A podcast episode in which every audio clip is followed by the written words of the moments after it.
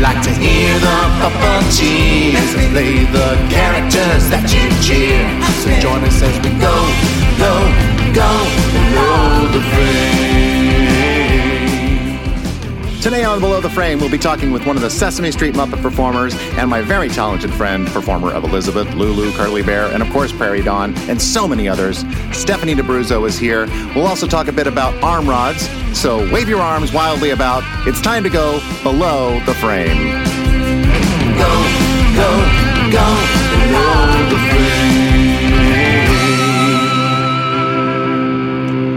frame. Welcome to Below the Frame. Hello there. This is a unique podcast for fans of Sesame Street and the Disney Muppets, made by some of the people who actually perform those characters that you love. I'm your host, Matt Vogel, and here we are. Episode 1. It's exciting.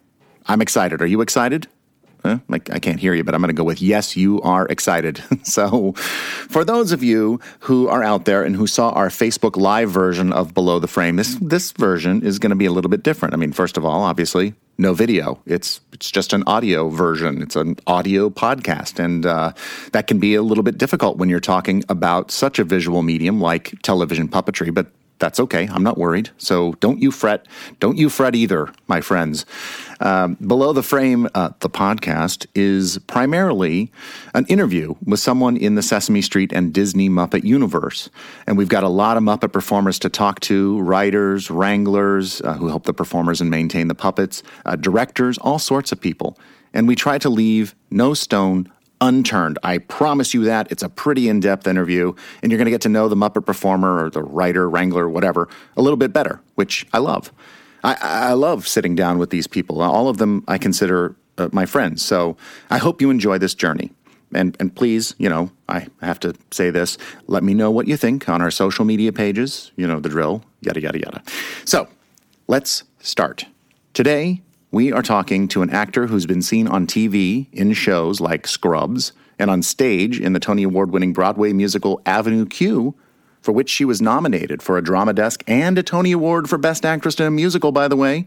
She's done tons of voiceover work in commercials and on shows like Sheep in the Big City, and she was a puppeteer on Ubi, on Wubbulous World of Dr. Seuss, Book of Pooh, Jack's Big Music Show, many more. And fans of Sesame Street will probably best know her as the performer of Prairie Dawn and Baby Bear's sister Curly, but she's done so much more. She plays Lulu, Google, Super Grover's mommy, Cookie Monster's mommy, One of the Three Pigs, hundreds and hundreds of others. And she plays Gretel to my Hansel. And she was in The Adventures of Elmo in Grouchland as Grizzy. And she was also my partner in crime on the live show for Below the Frame. She operated the camera. She helped flag questions. She basically helped me make sure the whole thing happened. In fact, she did way more than she should ever have done, and I am so grateful to her and so happy to be talking to my friend, the very talented Stephanie D'Abruzzo. You're very talented. That's nice of you, Matt. Well, I try to be nice. You're very talented, too, so that means a lot coming from you, mister. Oh, thank you very much. But I also try to be truthful, and I feel that is a truthful statement. You are very talented. You are one of my favorite actors. You make the best acting choices. I think you're fantastic. Oh, we shouldn't have done this with video going. Okay, so I want to start at the beginning.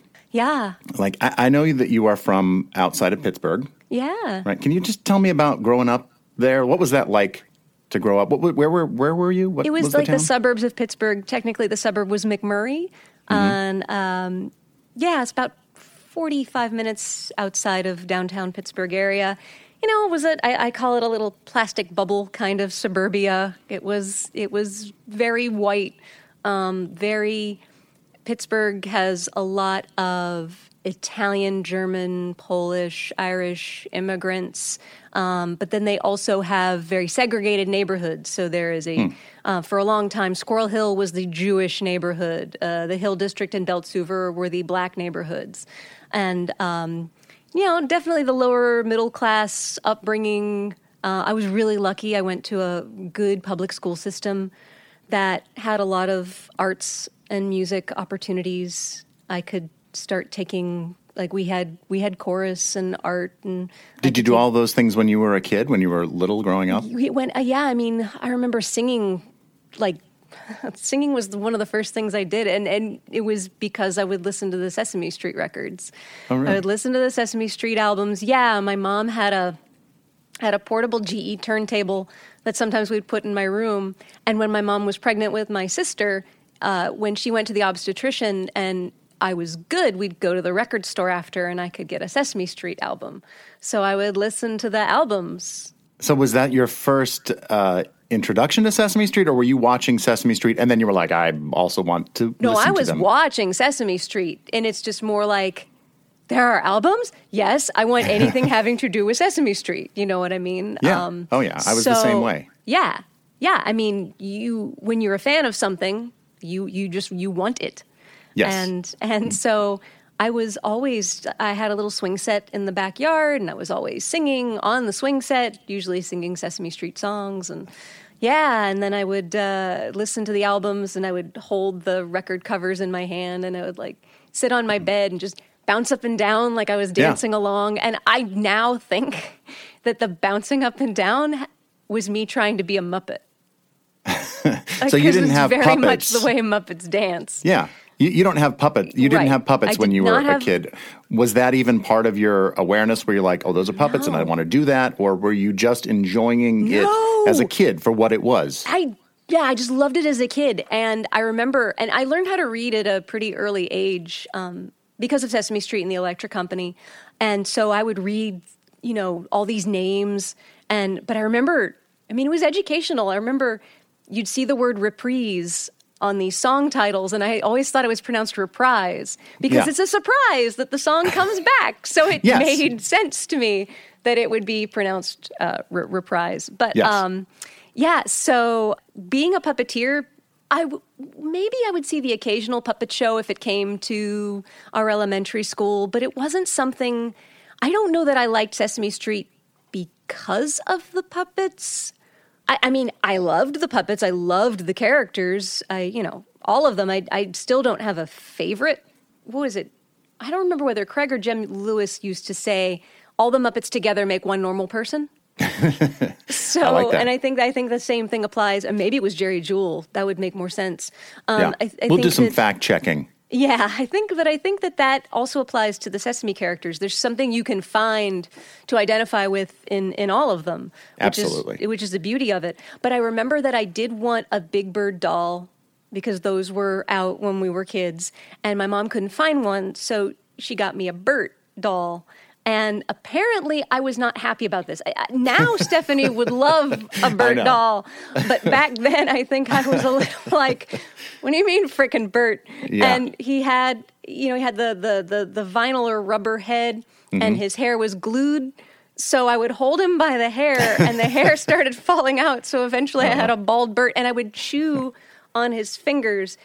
I don't know if you've seen it, like the way the shape of those fingers, it's kind of like oblong, and I could, and they were hollow inside, so I could chew on it and it would squeak. It would make like a squeaky sound. I remember that very much, having a bald Bert, because I was upset that I couldn't. But none of this ever brought you to puppetry or made you think about puppeteering or any of that. No, it was crazy. Did you know when you were a kid, were you like, but I want to be an actor? Or did you know what you wanted to be? I think I didn't know what I wanted to be, but I was always performing to one extent or another. And when I was very little, I would, I was the first grandchild, so I liked to get up and sing in front of everyone. And but I was a shy kid too. I needed permission to want to perform. And when I was in elementary school and we would do elementary school plays, I didn't often get cast. Like, they ran out of roles once before they got to me, so I had to make up my own once, or I'd get the smallest parts. Or if we were doing a thing in class where we were reading plays, I would always be the narrator because I could read well, but I didn't want to be the narrator because I wanted to play a part. Like, I knew even then I wanted to be something other than who I was. I wanted to play something other than who I was. Absolutely. That seems to check out with a lot of performers, whether they're puppeteers or whether they're actors or whatever they are. Right. I mean, and I couldn't appreciate back then the power of a narrator being a storyteller. I wasn't sophisticated enough to think in that regard. So that was why that hadn't occurred to me. But I was a little ham, but at the same time, I didn't have aspirations to be a performer per se because I knew it was a ridiculous dream that only happened to other people. So I remember, thinking, maybe I'll go into advertising or maybe I'll go into business. You just assume you're right. going to make coffee for someone when you're a little girl growing up in the 70s at some point. Yeah, and through high school, what were you doing? Were you performing or were you? Yeah, high school I started performing a lot more. We had a great theater department at my public high school. We did 5 shows a year. We did a student-written Christmas show. Wow. We did a spring musical. We did small plays. We did a big play at the beginning of the year. So I had opportunities to either not get cast in the background, work on other departments, work in PR, paint sets, then eventually work my way up to become supporting roles, play leads. It was an amazing experience. And even then I thought, and I was doing forensics. Yep. I did forensics too. Yeah.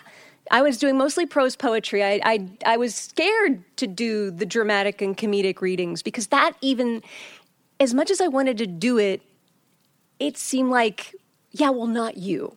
Right. There was something about that's for the real actors. You're not a real actor. So you didn't see yourself as a real actor, even though that's what you desperately wanted, but you just didn't think it was who you were. I just didn't think that, it just didn't feel like it would happen to someone like me, for whatever reason that was. Every Saturday I was on a bus. It was great. I mean, it was so fun to go to other places. And it's amazing we did that before cell phones. We would just sit in hallways waiting with nothing to do. Right. Or if I was one of the guys that was, I had a duet partner. Oh, did you? And he and I would just go through the script over and over and over and over and over and over and over and over and over. Yeah. Wringing it of any spontaneity and. But that's what that was. And you had nuns judging you and. Right. You had volunteer parents. I mean, it was so strange how subjective that all was. And yet. We took it so seriously as Absolutely. A marker of who we were as performers. Yes. Because it was, obviously I didn't do competitive sports in high school, so this was the closest thing to competitive sports I was going to do. You either won or lost. Right. And we didn't take into consideration that the 3 judges who are judging you in that room, one of them is someone's dad who's been working all week and maybe doesn't want to be there but got roped into it. Right. Another person's a nun who may not like your face, right? Or the piece that you picked for whatever reason. And we took it so, I took it to heart. If I won, I felt like an amazing, it validated me as a human being. And if I lost, I felt like, well, then what am I doing on this planet? Oh, man, that's a lot of pressure to put on yourself just for going in and, having somebody, because you're being judged. You're being judged by these 3 people and what they say. And there are shiny trophies involved. Absolutely. Anyway, I'm gonna jump now to. Please do. From high school, you went to Northwestern. Yeah. And what did you go to study? Because you're still not going to be an actor. You're still you're not thinking that this is your thing. The funny thing is, after my junior year of high school, I had been accepted to the Pennsylvania Governor's School for the Arts, which was, it's no longer a thing. They defunded it, gosh, more than a decade ago, sadly. They used to have governor's schools for science and arts and humanities. And it was a really competitive program. They took 2 people from every county in Pennsylvania for each program. The arts, they had visual arts, music, dance, theater.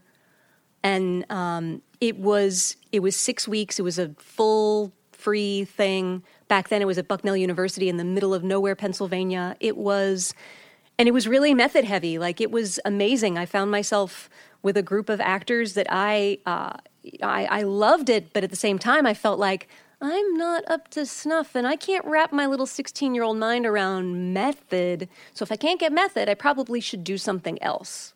So when I go in and I'm a rising senior in high school, I apply to Northwestern, and because of forensics, I thought, so maybe broadcast journalism. And when I go to fill out the application for Northwestern, I'm looking, and there's the School of Communications, which has the radio, TV, film major, and there's the Medill School of Journalism, which is the famous Medill School of Journalism. I'm thinking, I don't want to write for newspapers. So let me major in radio, TV, film. It was the best mistake I ever made because I didn't want to be in broadcast journalism. And I had never touched a camcorder in my life before, by the way. We had no money. We didn't have cameras. Right. We were still working with a Kodak disc camera in 1989. That's, Google it, folks, if you don't know Google what that it. Is. It's the worst camera ever made. Story for another time. Yeah. But I fell in love with production and editing and made some of the best friends. And I also started getting back into performing. I started acting in friends' student films. I was trying to run away from acting and going to Northwestern and I happened to live in this residential college where we had equipment in the dorm at a time long before you had a studio in your pocket like we do with the phones now. Right. So we'd be making videos at 3 a.m.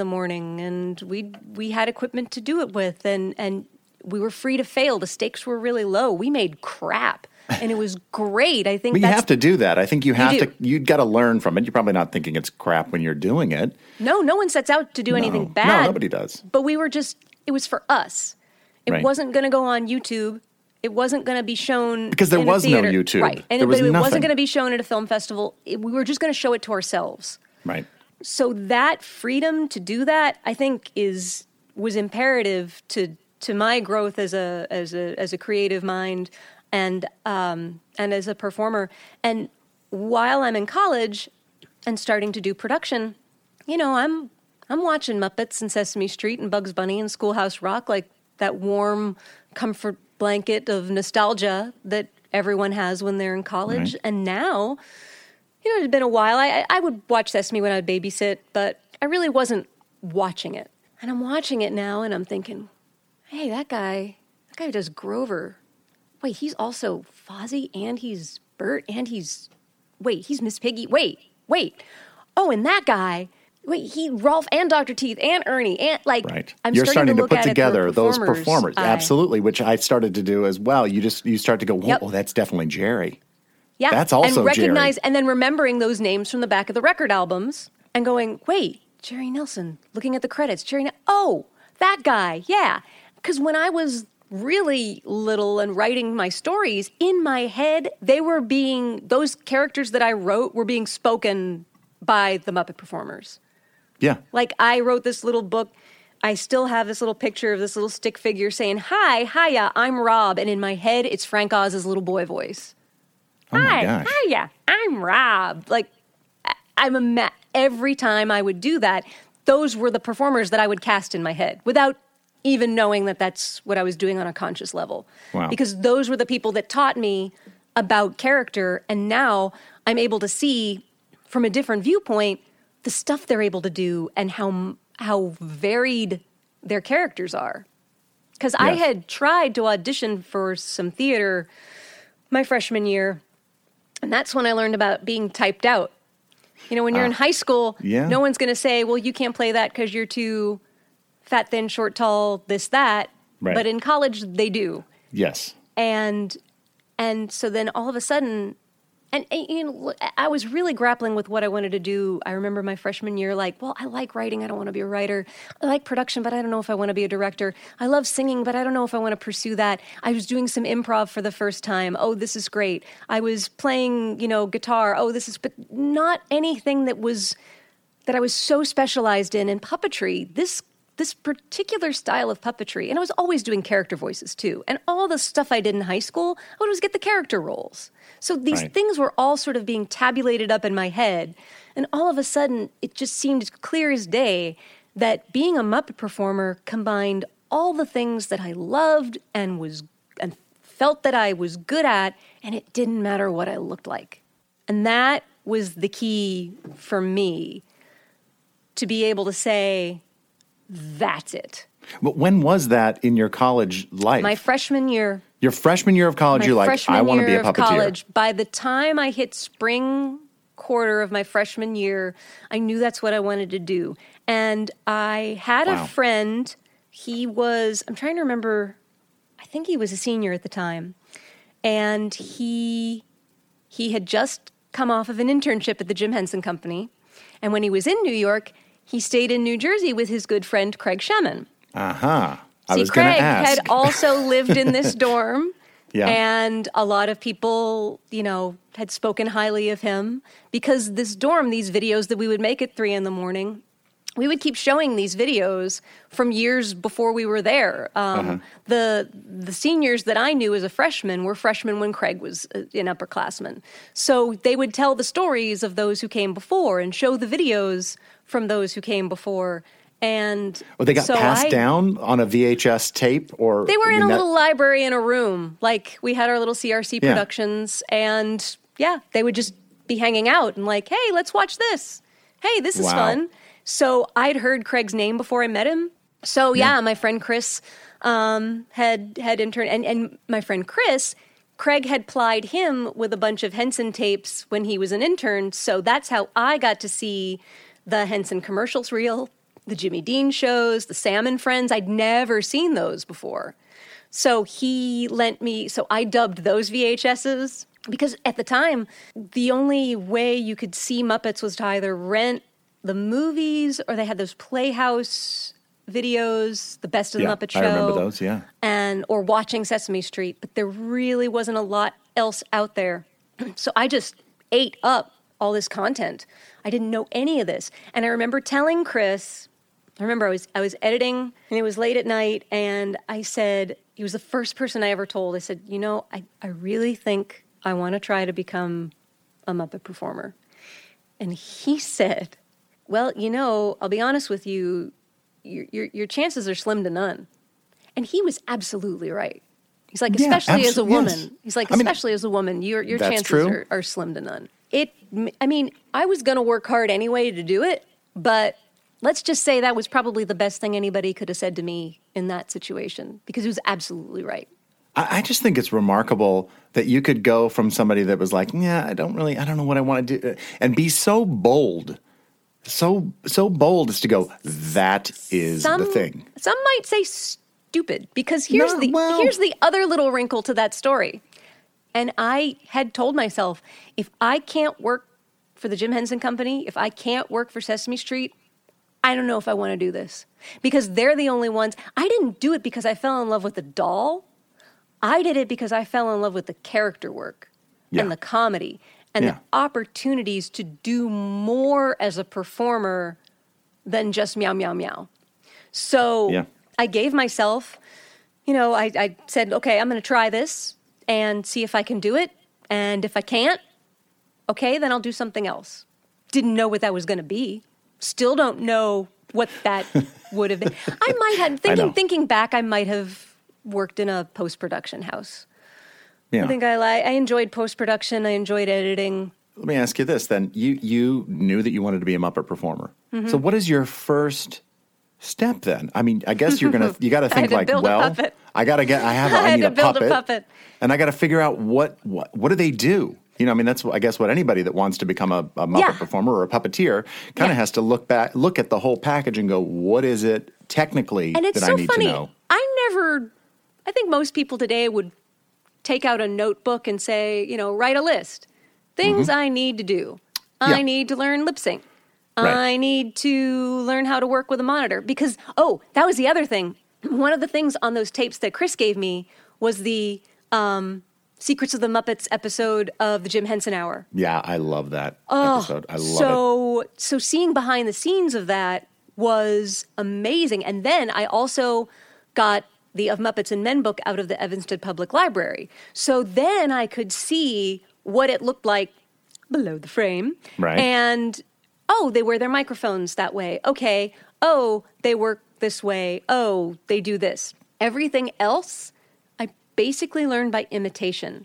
And what I started doing before I even built my first puppet, I would just practice lip sync all the time. And if I was on the plane going home and I had my Walkman on, just to my side, sitting down, I would just lip sync. Very important lip sync. Stephanie, hang on just a second, because believe it or not, it's time for a word from our sponsor. Let me paint a picture for you. You're a puppet. You got arms, and you really want to gesticulate with them, but you can't do nothing, and they're all soggy and floppy-like. What are you going to do? Sounds like you need arm rods. They go in your little puppet hand, all snug-like, and then you can move your arms and stuff. Try one arm rod and move one arm, or try two arm rods and move both your arms like nobody's business. Here's what some puppets say about arm rods. I didn't even know I needed arm rods. I just thought I wasn't meant to wave or lick my hand and slick back my hair like so many other cool puppets do. But then I tried just one arm rod and wow, it changed my life. I mean, now I can wave. Now I can lick my hand and slick back my hair.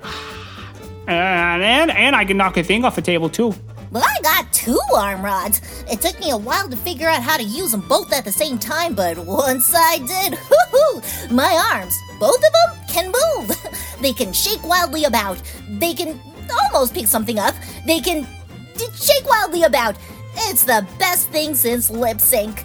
Thanks, arm rods. You'll be saying thanks a whole lot, too, when you get yourself arm rods. And if you're looking for where to get them, I know a guy. Don't tell anybody. It's my Uncle Frankie. Arm rods are not for use with live hands. Arm rods would not allow puppet to pick up something off a table, a low brick wall, or any other surface. Do not put arm rod in eye, as it will hurt. Consult your puppet doctor if you think arm rods might be right for you. And by you, I mean a puppet. Arm rods. Forget about it. That's right. Today's episode of Below the Frame is brought to you by arm rods, a very important part of, a lot of puppets. Oh, excuse me. Come in. Dad, are you busy? Yeah, Jack, come on in. Look, I'm recording my podcast. You're just doing a fake ad. Fake ad? Why do you have fake ads? Can't you get real ads? Well, I mean, the point of the fake ads is to kind of, bring up something that's important in puppetry and then talk about it in a minute. Mm-hmm. Sure. So what's the fake ad about today? Arm rods. Jack, arm rods are a very important part of a lot of puppets. Puppets like Elmo, Miss Piggy, Gonzo, Abby, Kermit the Frog, they all use arm rods to move their arms. So for those of you out there who want to be a puppeteer, which there aren't enough of them out there, using arm rods effectively is really essential to this art form. Arm rods are, of course, how some puppets, they move their arms, not all but some, and they're literally rods coming out of the wrist of the puppet that the principal performer, or sometimes an assist, operates to move the arm. And when people first start out, they have a tendency to overuse the arm rods. They accentuate with them way too much. It's like the arm is moving on every word that the puppet is saying, and it's one of those telltale signs of an inexperienced puppeteer. So I want to encourage you first to watch the pros. Go to YouTube, break out your DVDs, and watch bits from The Muppet Show and Sesame Street, and really focus on how Muppet performers use their arm rods. They tend to use them sparingly, or to to point up something that they're talking about, or they use them to help convey the emotion of the character. Think of Kermit the Frog getting frustrated with Miss Piggy in The Muppet Show. His arms start to move a little bit more frenetically to show how frustrated he's being and how frustrated he's getting. And then, when you're working on your puppetry, try to keep those arm rods at a neutral spot on your puppet, usually around the waist of the puppet. And then, for example, say the alphabet, and consciously only move the arms on a certain letter, just as an accent to the letter, or try a few different letters to accentuate. You know what I mean? And if you're finding that it's hard not to move the arm rod, just drop it for a little while and take a step back. Maybe focus on your lip sync. And then when you feel more comfortable with the lip sync, add an arm rod back in. And it does take a lot of time and a lot of practice, but in the end, you want your audience to believe that these arms and the hands are real and they're coming from a real character and real emotion rather than feeling disjointed and moving around without purpose. You know what I mean? So keep working at it. I'd like to thank Arm Rods for being a sponsor of Below the Frame. Still, it's not a real ad. Jack. Did you need something, by the way? Nope, just coming in because you told me to. Got it. Okay, bye. Bye, Jack. 1, 2, 3, 4. Go, go, go, go, below the frame. Okay, let's jump back in with Stephanie D'Abruzzo. We were talking before the break about the things you need to know, the things you found out on your own, the pieces of the puppetry puzzle, from lip sync to character to where they wear the microphones. So whether you knew it or not, you were doing exactly what we tell people to do. Yeah. If they're like, well, what do I do to become a puppeteer? Well, right. Some of it is just the technical part of lip syncing. Yeah. And you were doing this right on your own. And then watching and saying, oh, okay, so the neck of that puppet, that would be where the puppeteer's wrist would be. Mm-hmm. So if I want to make the puppet look like this, then I need to do this. Yeah. You were looking, so you kind of started as this fan of the show. And then once you had this epiphany, I'm going to call it an epiphany, Stephanie. It is. It was very much an epiphany for Stephanie, yes. And then you decided, this is what I want to do. Then you became, I mean, you just really started to... Yeah, I would say that. Observe the detail of not just being entertained by these characters, but how are they doing this? What do they have to do? Which is a super important part, because, especially if you come at this as a fan. Right. Right? Yeah. Because I just want to sit and love the puppet stuff and laugh and enjoy. Right. But to dissect it and to go, oh, when he turns his head, when the puppet turns their head like that, that's a person's hand inside doing something. But I'll say this in a way that you can understand. I didn't parse that out in a Dave Goles kind of way. Right. Do you know what I mean? Because I think he would say, if I turn it to this degree, and I would just be like, oh, they do this, so it looks like that. Yeah. Well, I think it's the same thing. It's just, you're not doing it into that. But it didn't seem as clinical. It was weird. And, so I was learning by imitation. And I guess I got lucky because, well, I had access to equipment so that I could work with a monitor when I could, but it wasn't very often because I'd have to set up a little camera. Our dorm had a little camera and a little monitor, and I could go down to a room and work on that. But I couldn't do it at home when I was on vacation because we didn't have any video equipment. I would do as much as I could in the mirror, but that only does so much. And I suppose I was really lucky that I remember that the monitor was a weird thing to learn, but I kind of got it. Wow. Yeah. You know what I mean? Not right away. Right. But I don't remember feeling like, I'll never get this, Yeah. And it felt like, I don't know, for a while it started feeling just right. Like, oh, I could do this. And when I really started, I was more concerned about whether I could create anything that people would enjoy. And I remember thinking, when I finally did start building just these crappy little puppets and taking them out into the dorm suite and just showing my friends, and they would start talking to the puppet and not me. Yes. That's when I'm like, oh, there's something here. And they're not humoring me. No, it's that belief. I mean, these are pretty much adults now, and they're buying into this little puppet on your hand. It's that willing participation in this childhood, innocence, letting it go and just being in that moment, which is hard for people to do, but so much easier when you have a puppet on your hand and people somehow just engage with it. Yeah, it surprised me because that wasn't what I was expecting. I'm trying to remember, and it's funny because one of the things that Craig has been doing in the last couple of months has been digitizing some of our old DV tapes. Mm-hmm. And some of the things that are on there, stuff from college, and actually stuff from the puppet stuff I was doing in college is on there. I was just watching some of it this morning, and I'm half impressed, half mortified at some of it, oh, that's not bad considering I've only done this a year. Yeah, you're still in your infancy for this, in this profession that you're. And I didn't have anybody telling me, do this, don't do this. The one thing that my friend Chris was able to tell me, he told me about barge cement, and he told me about 1/4-inch foam, which I couldn't afford. So I went to carpet stores and asked if they had any carpet padding remnants, and they said, "Oh, back in the dumpster." So that's how I got the foam to build my puppets. And also, people would give me foam from their computer packaging. Back in the early '90s, I got some really cool green foam and pink foam. Oh. People would leave it at my door, and these blocks. Yeah, so I built some puppets out of that. Do you still have those puppets, perchance? I have one of them. Oh, what happened to the others? They just, unused. Well, they also were shoved in a bag, so they kind of got misshapen. Yeah. But I do have one, and it's amazing. That carpet padding is still totally intact. There is no toast on that at all. That's amazing. He's terrible. I want to go back to Craig, though. Okay. Because we just kind of glossed over Craig. Yeah. Craig Shemin, your husband. He did puppets in college, too. And that's another thing that was inspiring. Really? Oh, I'll have to show you his video sometime. Yeah, I would love to see it. So your friend Chris met Craig in New York when he was doing an internship. And then how did you meet Craig? When did that happen? Because he did go to Northwestern. He was an alumni of Northwestern. Did he come back? He did. He did.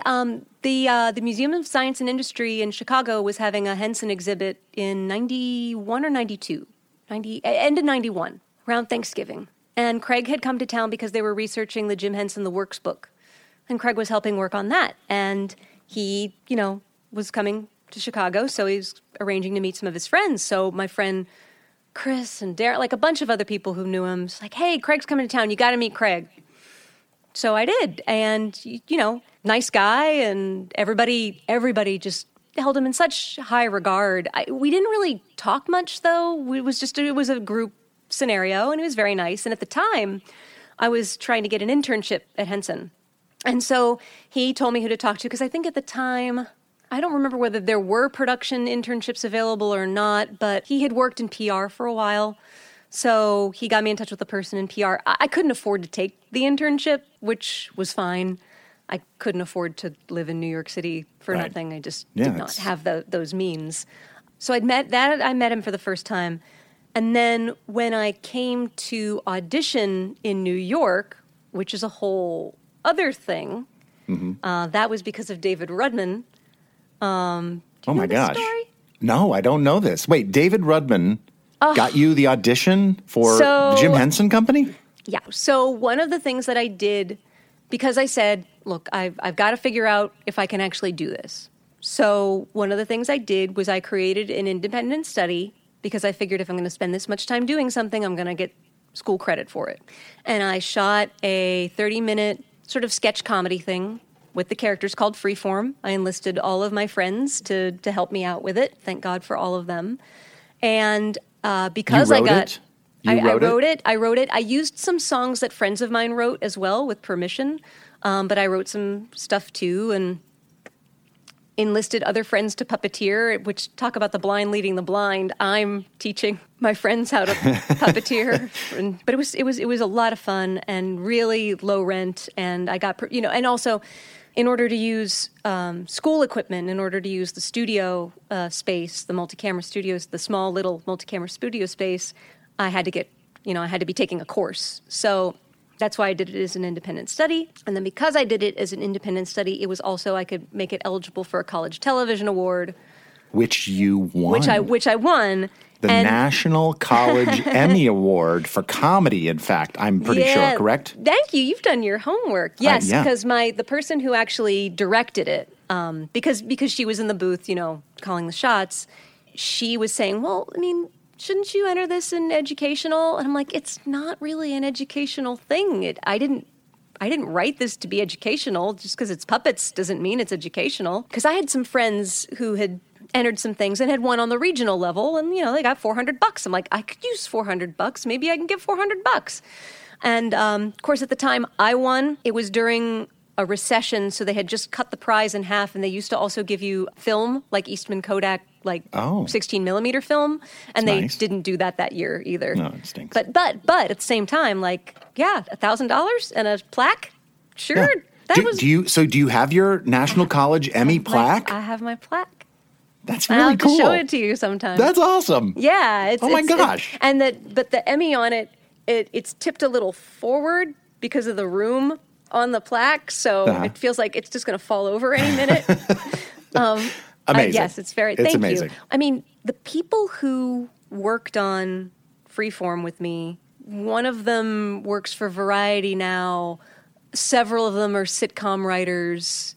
They're just such good people. So several of them are journalism professors, and they've gone on to do things that have nothing to do with a little puppet TV thing, and yet I couldn't have done it without any of them. And actually, several of them are really well-respected writers. So my friend told her boss in Northwestern PR about this award, and I'll never forget, her boss said to her, I'm going to make your friend a star. So... Awesome. Among some of the press that I got from it, I got 1 inch in the Sunday woman news section of the Chicago Tribune. So needle in a haystack. And it basically, there was only in an inch of newspaper print, there's basically room for my name, that I went to Northwestern, that I won this award, and that I think there was a quote saying I was heavily inspired by Muppets. Karen Rudman happens to see this article. Oh, my gosh. And David at the time was starting to do production in Chicago and was looking for local puppeteers. So I had been sending audition tapes to Henson and getting form letters back. Yeah. And one day I get this phone call. Hi, I don't know if you know who I am. My name is David Rudman. I'm a Muppet performer. Well, one of the other little things about Stephanie is that one of our computers, I didn't have my own computer. We had a little computer room in this dorm, and one of them had an internet connection, and we could get onto LexisNexis, which was the news filing site. And I searched every article about Muppets that ever was, and I compiled them into like a Word document. And so I'm guessing you knew who David Rudman was. Yeah, the Trib had done a big feature on David, I think, the year before when he was doing Fingerman and Muppet Christmas Carol. Oh, so it hadn't even been a year. Google Fingerman. Yeah, it had been, Google Fingerman. Google Fingerman. It was a big thing. It was huge. It was huge. And Joey, his son, had just been born. Oh, and so the first words out of my mouth are, oh my gosh, I totally know who you are. You're Fingerman, and you did the Muppet Christmas Carol. You work on Sesame Street. And you listed his bio to him. Knowing David as I do now, It is a damn miracle that he didn't just go click. Just leave me be. He knew. You know, and he was a fan too, and he didn't know me from jack squat. Though he could have thought I was crazy stalker girl, but he'd also been in your position at one point in his life. He was the first Muppet performer that I met. Like he was the first person with any real performer that was. It was like Santa Claus calling, and you know. Santa Claus is not a Muppet performer. Google Santa Claus. So anyway, he arranged to come down and meet me and look at some of my stuff. I had just started shooting like a follow-up to the thing that I'd shot. I was doing more of a narrative story. And it wasn't as great, but you know what? We were having fun. I wanted to do something different, and everyone wanted to do something else. And so I was showing him some of that footage, and then he told me this was probably March of 93. So he said, Camille Benara is going to be retiring. And Google Camille Benara. And actually, the people who are listening to this don't need to Google Camille Benara. They probably know Camille. So he said they're going to have this big open call audition for women. They're looking specifically for women. And I can take your stuff back to Kevin Clash. And, if he thinks I can try to get you in for the callbacks, so you don't have to go through the cattle call. You can come for the call. You can come on in. Come for the callbacks only. And I'm like, oh, okay. Never been to New York before. So I get invited to come to this audition, callbacks only. So I don't have any money. I take the train from Chicago to New York. It's a 20-hour train ride. I stay at the youth hostel on 109th in Amsterdam, because it was $25 a day, and I think sheet rental was $3 a day. I could barely afford that. You took a 20-hour train ride. Yeah, and from Chicago to New York. Yeah, and stayed at a youth hostel on 109th and Amsterdam. Yeah, and the callbacks or the auditions were happening was a Wednesday and Thursday at a dance center on West 80th Street. So that was why that location was appealing. I Xeroxed a New York City subway map from the Northwestern Library. It's just what insane. Did you think? You're in New York City. You've never. I mean, Chicago's not small. No, and at least I had taken the L and was used to public transportation. That's something I never would have been able to do if I'd just come from Pittsburgh. I would have been total rube. At least I knew. And very overwhelmed, I'm sure. Yeah, so I studied that map and knew, okay, I just have to go from here to here, no problem, fine. So I had let Craig know that I was, oh my God, this is still the tangent about Craig. That's all right. We, look, we started with Craig, then we kind of deviated off into David, and now we're kind of, these worlds are starting to collide here. Right, but I had let Craig know by letter that I was going to be coming to town for this audition, and he called. We arranged to meet. He showed me the offices. We had dinner. We were up talking for a very long time. And wait a second. Yeah. So This is all insane. So you went to dinner. Yeah. But was there any where you're like, oh, I kind of like this guy? No, not yet. He was just like, no, it was like, oh, this is a really nice person. This is a real, like, that was the first time I'm like, because we'd never had any one-on-one, so I'm like, this is a really nice person. No wonder everyone I know thinks he's such a good guy. Because he's a great guy. Great guy, okay, exactly. Great guy. Okay. So cut to Thursday, and, you know, they keep whittling down this group, and I keep making all these cuts. And Thursday's supposed to be the last day of the audition. They're like, so can you all come back tomorrow? I'm like, okay. So I'm calling Amtrak and changing that ticket. And I'm calling my work, you know, people at work study and saying, can you cover me here? And calling one of my professors. And then Friday happens. And they say Who is at the audition, by the way, or at the who is at this cattle call that maybe we would know now on both sides of the table? So Kevin Clash was definitely there. Jim Martin was there a lot. I think those were the only people who were running it. And then, but the other people that I met who were also auditioning, Heather Ashe, yes, Alice Deneen, yes, Lisa Buckley, yes, Marilyn Sokol. Oh. They were trying, really? They kept trying to utilize her to see brilliant performance skills and see if she could, Renee Rochelle. Yeah. Oh my gosh. Because she was working at the company and they're like, hey, she's funny. Yeah, bring her in. I think they brought in Donnie Reardon as well, was the only guy. Oh, Allison Mork, Annie Peterly, you remember her from the movie Elmo in Grouchland? She was from Georgia. Yep. I think that's it. I mean, that's a lot of people, a lot of performers, and they're all there Friday, or this is just throughout that week. Those people were there. Those were the people that eventually I remember by Friday definitely being in that core.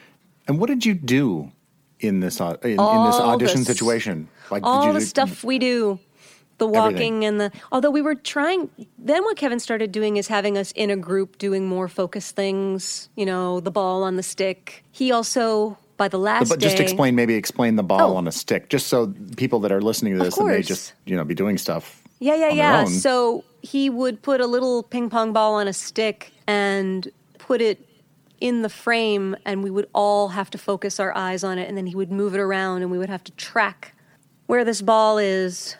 And bring it closer to camera and farther away from camera, and we would have to just keep. It's a great exercise for eye focus. Keep making those adjustments. Would you do it as yourself or with a group? You know, we did it in a group. We did it so that you're all working together to try to have the same eye focus, which can be hard. Well, it's hard because depending on where you are in the frame, you're going to have a different eye focus if you're on the edge of the frame than the person that's in the center of the frame because of your perspective to where that ball on the stick is. Yeah, it's a great exercise. Yeah, and then he was also eventually doing singing We Are All Earthlings and splitting up parts and doing choreography and doing a group number. It was like some heavy-duty, see if you could get through this stuff. Yeah, and then we had to bring in a song to lip-sync to.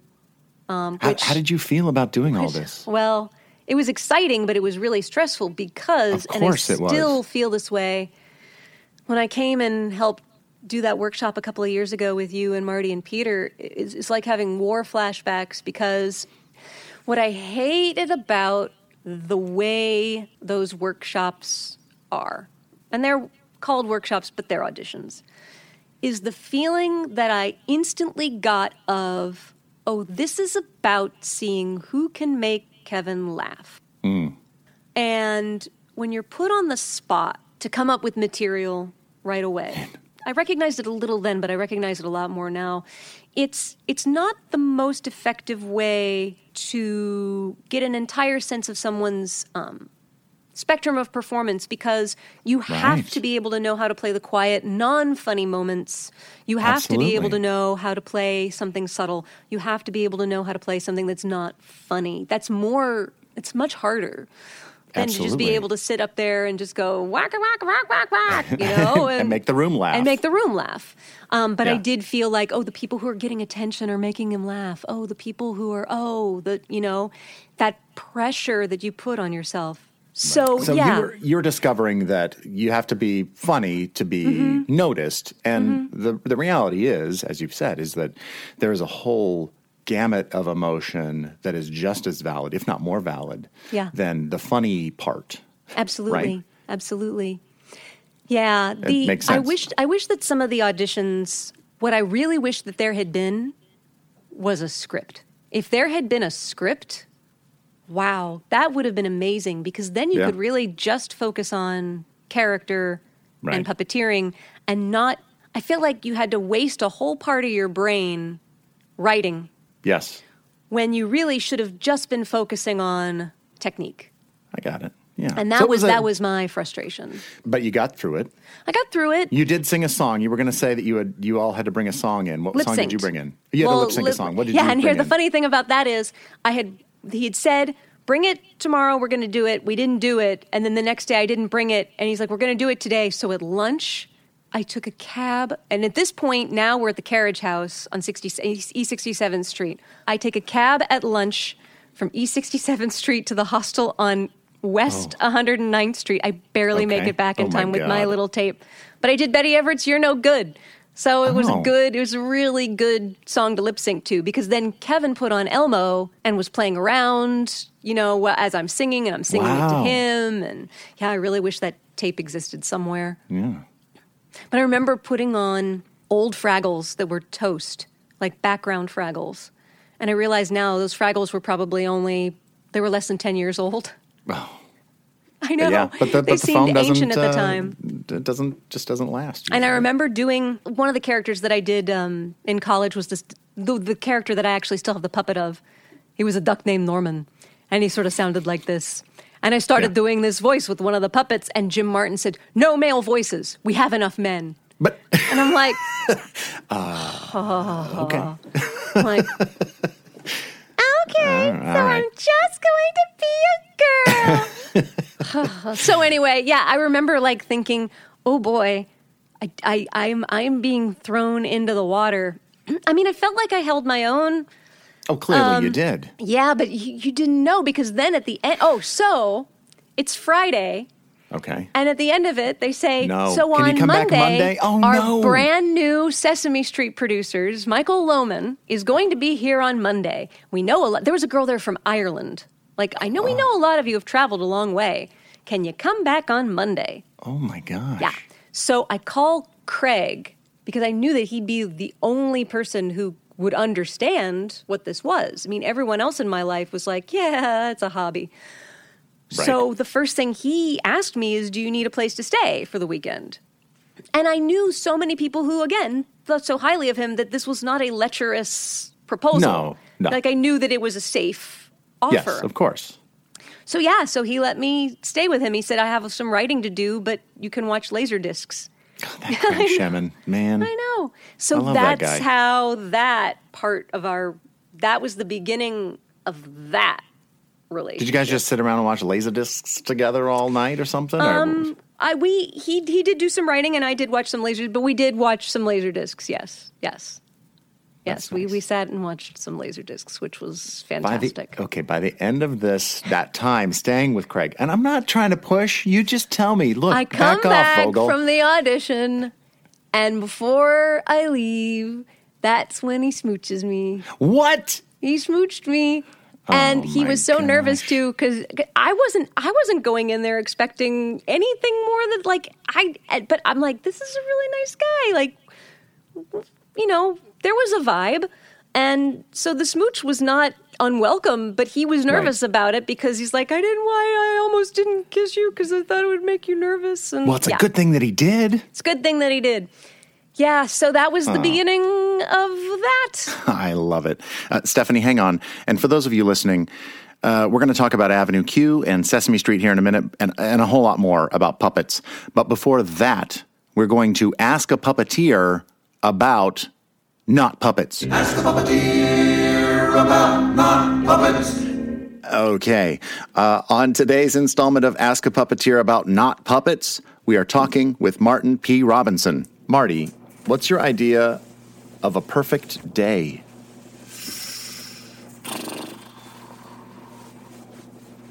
Perfect day. Not getting up with an alarm. Getting up, waking up when I wake up. having my wife there beside me, being able to linger in bed for a while, just talking, shooting the breeze, getting up, making coffee, having a muffin, stretching, working out, and then doing something really physical, and then something really creative, and then snuggling up with my wife, maybe my kids, watching a movie, and eating pistachio nuts and a smoothie, a fruit smoothie. That's a perfect day right there. What more could you ask for? Ask the puppeteer about my puppets. We are back with our interview with Stephanie D'Abruzzo. Okay, here's a question I'll ask. Yeah. So where did we first meet? It was at a workshop. Did we meet at a workshop? I think we did. When it was one of Jane's. Remember when Jane used to have those workshops at the Carriage House? Or was it that improv workshop? I was, I think, at an improv workshop at a dance studio. Yes, I remember that. With Camille, I think. Yes, I remember that, but I feel like I knew you before that. I think the Telling the Truth video you were on the show before the Telling the Truth video, I think. I could have been. I feel like Telling the Truth was definitely the first time we bonded. Yes, well... And for obvious reasons. Yeah, so maybe we should just take a second and tell this story. Absolutely, sure. So there's this Sesame Street Telling the Truth video. And it was Telly and... it was a Telly video, right? It was a Telly video, and it was Gina's daycare. So there were all these kids, puppet and real kids, the daycare center. Yes, and Stephanie and I were on the floor, very low. In the back. Yes, in the back. And there were kids around us, kids standing up. So if you can imagine a child around a kindergarten, preschool age, standing in front of Stephanie and I, who are on the ground. Sitting. And where their butt would be in a relationship to our heads. We're all very close. Mm-hmm. The butt of the kid and our heads. Mm-hmm. Yeah. And was he a particularly gassy child or just once? He was a flatulent child. He was a flat. Yeah. I mean, and maybe it was only. Look, we might have blown this out of proportion over the years. Somebody blew something out of proportion. Exactly. But yeah, it might have only been a couple of them, but it was enough. It was enough for us to 20-some years later still be talking about it. Absolutely. Yeah, I remember because I think it was. I mean, I'd had a couple of lines on the show before, but I remember having lines, and it's like, okay, I get lines on this. I'm still surviving. I've made it to another round. Yes, it is like a it's a reality show. Reality show. It's like a Survivor show. Oh God! And so I was excited to be there, but then at the same time, I think it might have been my first taste of, oh crap. What did I get myself into? This is what puppetry is. You're sitting on the ground with a kid farting in your face. Yeah. And it is. It's exactly what puppetry is. It is exactly what it is. But that's when because I was so new, still relatively new, this was 96. I remember because I think it was right before Seuss started. Because I couldn't do the second day when What's-His-Face was there because I was doing Seuss. The celebrity, What's-His-Face? Quaid. Thank you, Dennis Quaid. Yeah, Dennis Quaid, right. So that had to be... The Wubbulous World of Dr. Seuss. Yes, so that was 96.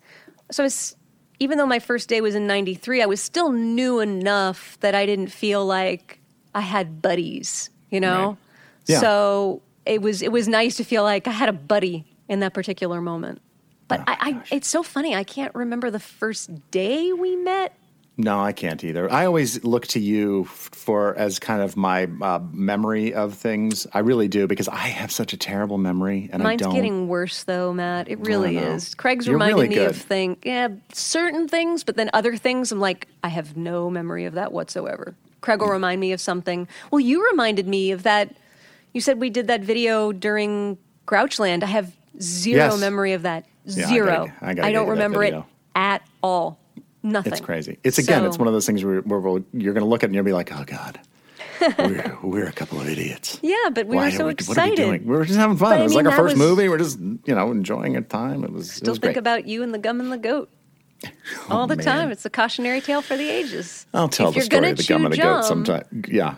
Make sure it's white gum and a white puppet. Yep, and have somebody really quickly come in and help you out. Yeah. Lars did. Lars helped me.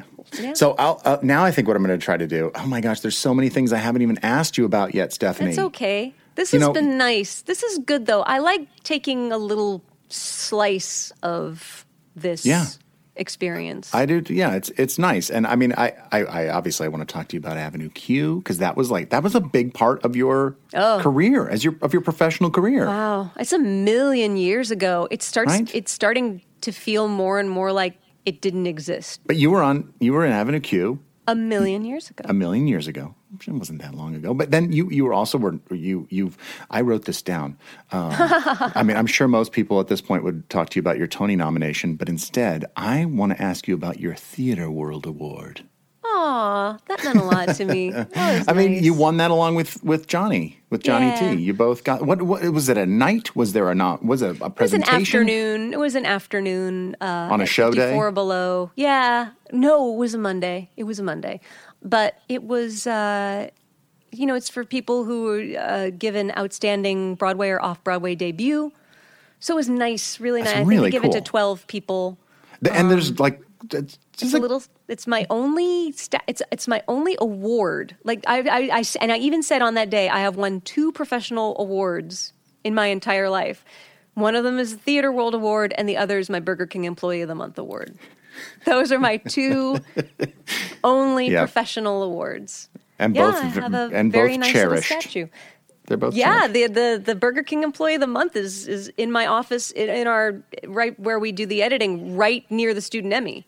That's an amateur award. That's not a professional award. Right. I'm going to say it's still an Emmy, and that's it is. But I'm saying I was a student, and I just want to mention, I love your performance of "There's a Fine, Fine Line." Oh, Matt, thank you. I love it. It's so honest and. Aww.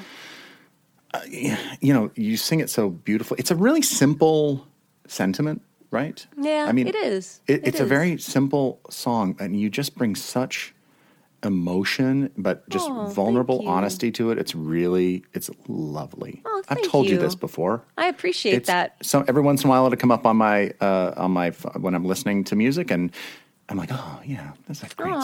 Aw, thank you, Matt. That's my pal. Aw.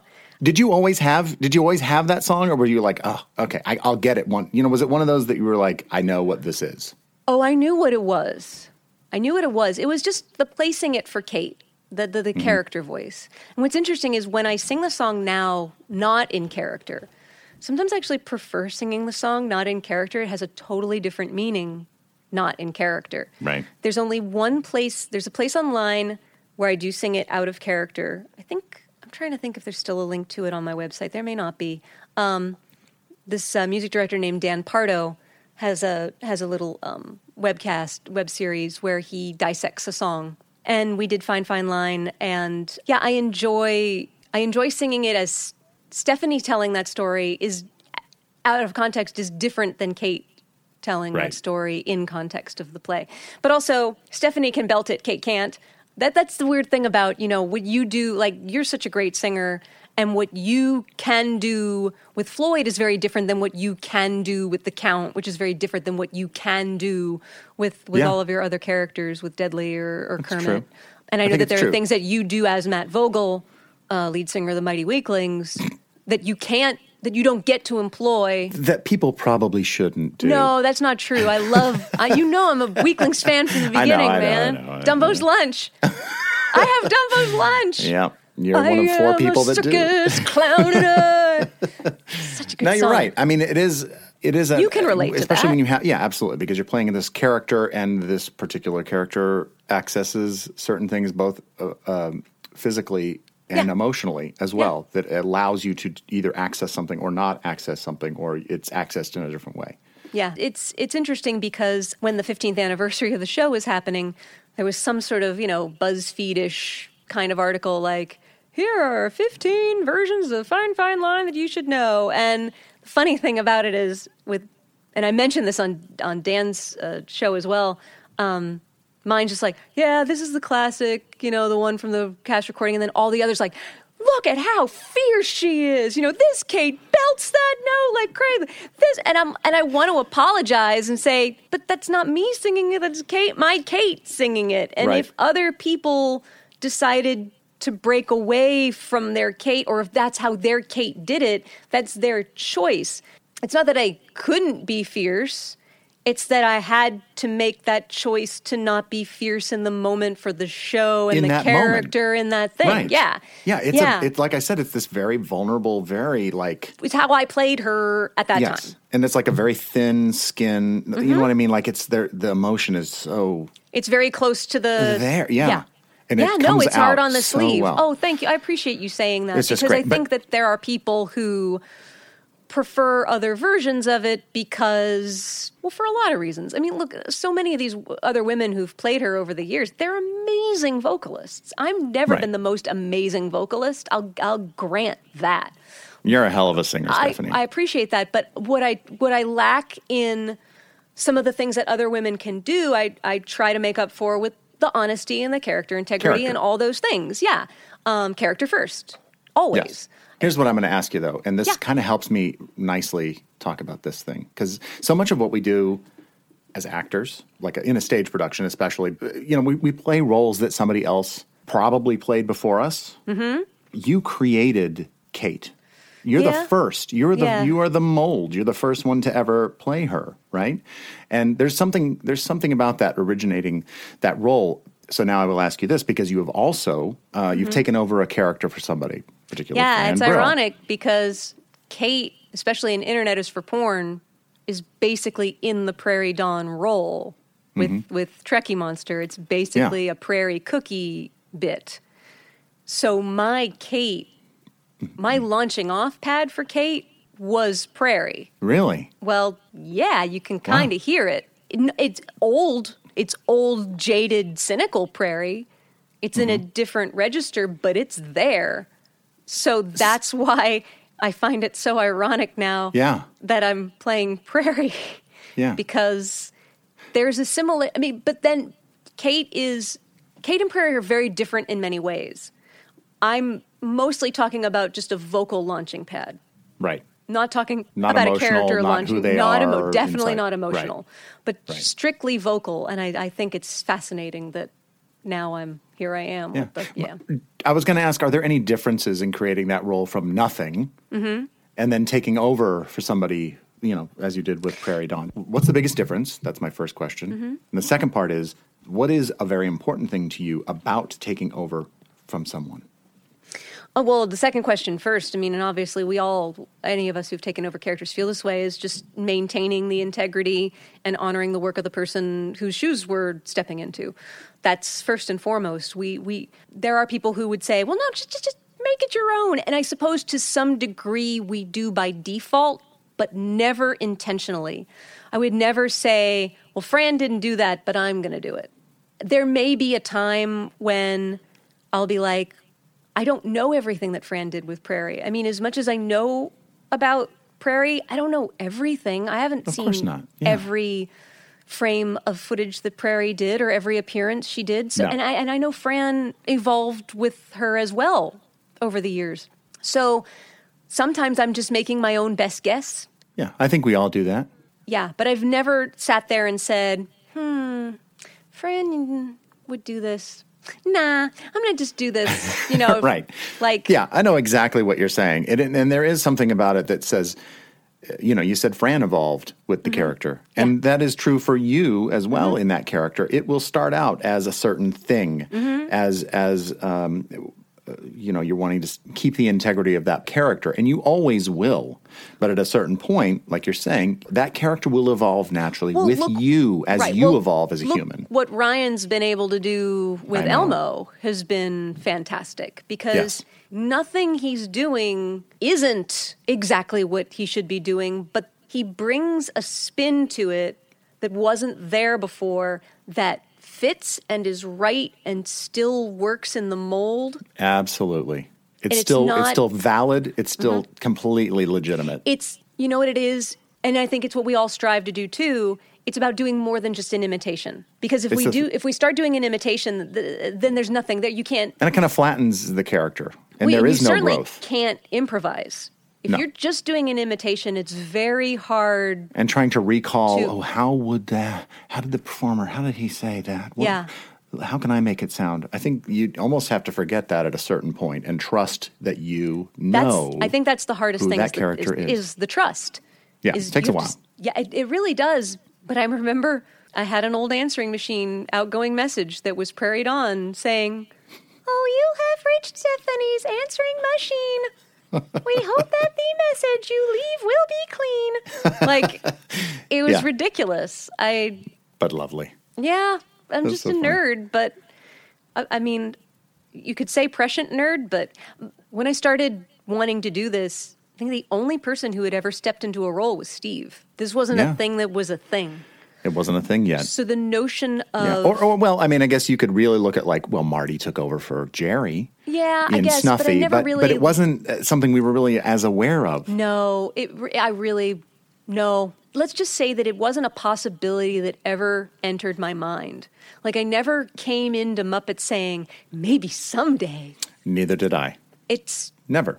Because why would you? No, because there's guys that do that. Because those guys do that. And also the thing you really want anyway is to create your own character. Right. I mean, that's what we all really want is to do something original because it's easier. Yes, it is. And that going back to the first part of your question, what's the biggest difference?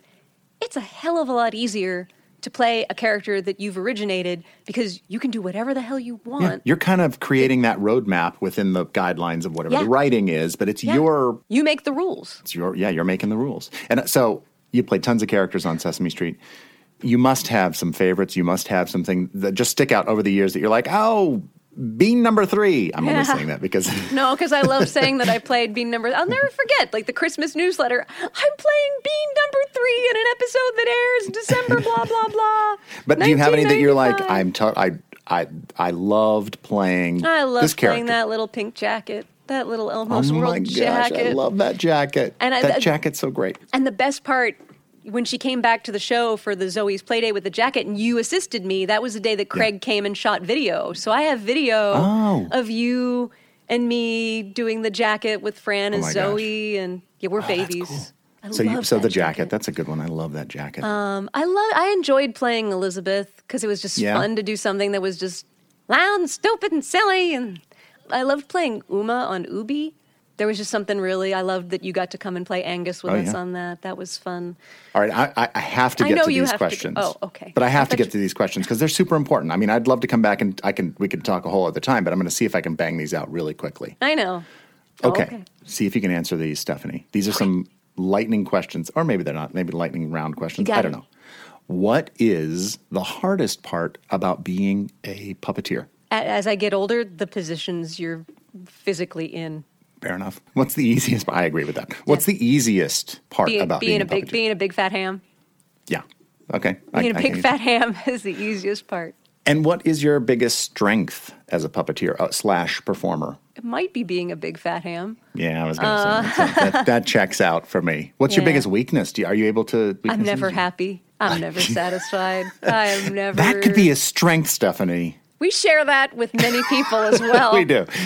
What is one of your favorite things about being a Sesame Street Muppet performer? Oh, working with all you guys. Seriously, I'm really lucky to get to work with such great people for so long. I know. It's a luxury. Who has that kind of job that you have this kind of longevity? Yeah. There are probably people listening who want to hear you tell them what they have to do to become a Sesame Street Muppet performer. So what would you tell them that they need to do? Go full on, be brave, never do it halfway, never phone it in, don't do it half-assed, don't be puppety, don't do what you think a puppet should do, do something, do it big, do it loud, be stupid, be brave, be an idiot. You will never grow as a performer. You'll never be funny. You'll never land any... Like, puppets are bigger than a human performance. There's something heightened about them anyway. And so often I see people auditioning with... They'll be bold and funny as I'm talking as a person, and then they'll put on a puppet, and they'll start going into a puppet cadence. Right. And all of a sudden, they'll... And it's that... No, like throw the expectation of what you think is a puppet out the window and just, there's no reason why you can't be brave with a puppet on your hand. That's absolutely right. Go for it. Yeah, because really, we're actors. Yeah. Right? Yeah. We're actors. It's amazing how many times we have to say that to people. Yeah, we're actors. That's the most frustrating thing about being a puppeteer. Oh, that's good. That's good, too. Is how many times I have to say that to people. So I know that you're not just a puppeteer. You, like we've talked about, you write, you edit videos, you do all sorts of things. You create all the time in one way or another. And I can eat my weight in chips. So our dear Jerry Nelson once said to me, Sesame Street's great. Mm-hmm. Doing Sesame Street's fantastic. But you must always have something that is yours, that you create, that comes from you. Yep. So Stephanie D'Abruzzo, what is that thing for you? That's where I have not succeeded. I think that's where I have dropped the ball. I have made small attempts to do things that are mine, little things along the way, Chimpy and Pansy, and doing my blog and writing plays that wind up nowhere. But, because the opportunities for work aren't always going to be there, I jump at the work for other people when I have the chance. Of course. I mean, that makes sense. But you know what? The thing, I have to stop you for a second because you just mentioned like 6 things that are all like legitimate creations of yours. Right. But they're not anything that I have, it's nothing that sustains. It's nothing that's a thing. Like it's nothing that I can. It's only a thing for you though, right? You create, like if you've written a spec script, that's a thing that you've created. And I don't mean like it's, because Jerry, like he played music and just sitting around with his friends and he just played music and that was his thing, Well, that and was it's his true to have something that you have some control over. That's when I started doing the blog. Right. But then I just got burned out on that. But yeah, I think in this world, it's a great world. It's a fun world, but it can be a really heartbreaking world too. And I think that's something that a lot of people don't understand is that something as lovely and wonderful as Muppets and Sesame Street can break your frickin' heart. I have cried 100%. More tears over scenarios in my career at Sesame than one might expect. Yeah. Because it's not yours, because you don't have control, because you are beholden and you are just an employee. And at some point... And you are putting your heart... You're putting your heart into it. You are really like... Opening yourself up again. When you're an actor, you got to be vulnerable. You have to be open and emotional, ready to accept and put out emotion. And we've talked about this. You can't help but not to. We've had this conversation before where we're like, you know what? I can't care about this anymore. But you have to. You have to. And when you're on the floor and you're in the moment and you're trying to make it the best you can be, you are caring and you're caring too much. But all of a sudden it becomes personal. And it has to be. It has to be, even though it's somebody else's thing. Yeah. That's just because that's our nature. That's what we have to do as performers. And that's almost reminds me, just because you're like, I don't really have that thing. I haven't. That's where I failed. I just want to say, like, way back when you were doing forensics. Yeah. And you're thinking, I can't. That's not me. Yeah. That is part of, who a lot of performers are. Yeah. Always thinking like, I can't get to that thing. I can't be that because that's not who I am. I would challenge you, Stephanie, to say that you are that. Thanks, you are a creator and you do amazing things. Yeah. And whether it is your thing or whether it's somebody else's thing, we all put our hearts into it and we are creating and doing that thing that Jerry told us to do, that Jerry said, make sure you've got a thing that's yours and you're doing it. And, I think any of us that we talk to and that we're going to talk to on this podcast, they're going to say the same thing. They're going to say, well, I don't know what I've got, but they will have something. That is true. Some more than others. Some more than others. And I think when I see the things that some other people are doing and I'm like, how do they have... I know. Because I'm just sitting on the couch eating those chips. Yeah. Because you have to sometimes. Sometimes you have to eat the chips. Or you just have to take the other gigs. Yeah, and that's absolutely. Where your mind, it just takes up way too much of your bandwidth to be able to do anything else. I agree. Well, Stephanie, I thank you so much for talking with me. Thank you, Matt, for having me. Well, that's it. That's Below the Frame. Episode 1, one show under our belts. You can connect with us online at Twitter, Instagram, Facebook. I think that's all of them. Just search for Below the Frame. Our show today was produced by me, Matt Vogel, editing assistance by Jared Fairclough. Our theme song was written by Stephanie D'Abruzzo and performed by the Mighty Weaklings. Our podcast artwork was created by Dave Holteen at daveholteendesign.com. A word from our sponsor players for arm rods today were Austin Costello, Spencer Lott, and Kathy Kim. Thank you to them. Thanks to Stephanie D'Abruzzo, Martin P. Robinson, and my son Jack for being a part of this episode. And thanks to you, the fans, for listening. I'm Matt Vogel. We'll see you next time when we go Below the Frame. Bye-bye. Go, go, go, Below the Frame.